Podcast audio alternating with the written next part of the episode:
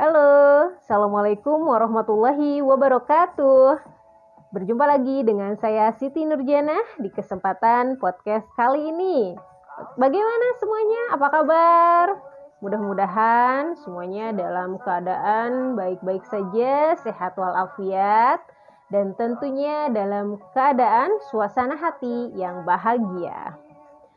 Masih di tantangan zona 2 check-in emosi Bunda Sayang Batch 7 Institut Ibu Profesional sekarang sudah memasuki hari ke-9 dan alhamdulillah untuk kesempatan kali ini saya sudah berkegiatan dengan partner tercinta saya Kesha yang berusia 8 tahun yaitu kami sudah melaksanakan mengangkat dan melipat pakaian Kesha uh, dalam kegiatan tersebut emosi yang saya rasakan yaitu tentu saja saya bahagia dan ada di level ke-6 dengan tanda tubuh menyelesaikan pekerjaan dengan cepat.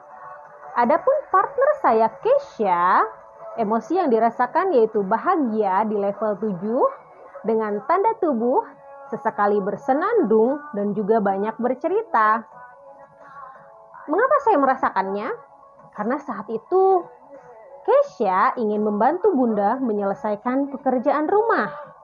Dan pemicu emosinya yaitu Kesha menyelesaikan bagian pekerjaannya hingga akhir, benar-benar hingga selesai.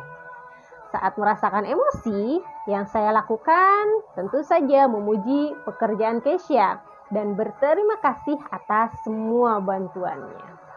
Sebelumnya, kondisi tubuh yang saya rasakan yaitu saya lelah setelah pulang bekerja dan ada beberapa pekerjaan rumah yang belum selesai.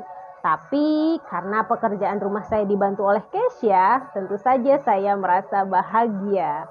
Oke, terima kasih semuanya sudah mendengarkan sharing saya pada hari ini. See you next time. Thank you. Wassalamualaikum warahmatullahi wabarakatuh.